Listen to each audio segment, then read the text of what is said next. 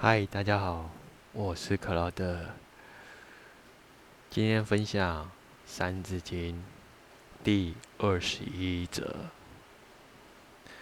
父子恩，夫妇从；兄则友，弟则恭；长幼序，友与朋；君则敬，臣则忠。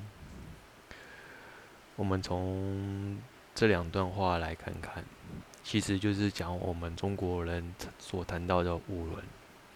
那大家对于五伦不知道是否了解？那我就一一分别来叙述一下五伦是哪五伦。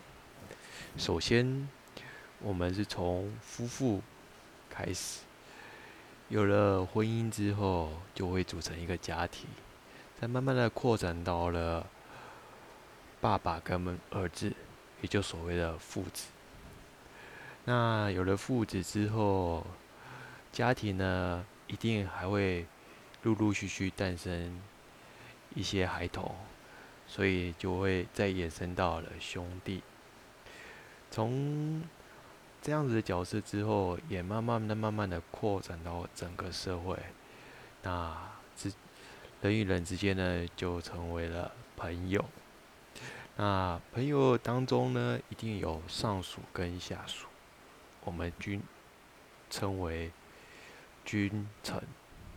所以呢，我们总括所有一切范围来看，好，我们就分别为夫妇有别、父子有亲、兄弟有序、朋友有信、君臣有义。是不是就觉得就像一个一个国家？你看，从一个人衍生到一个国家，这所谓就是我们中国人讲的“修身齐家治国平天下”，可不是这个道理嘛？所以，我们呢要拥有这样子美好的大同世界，我们也要先回归来到我们自己本身，才可以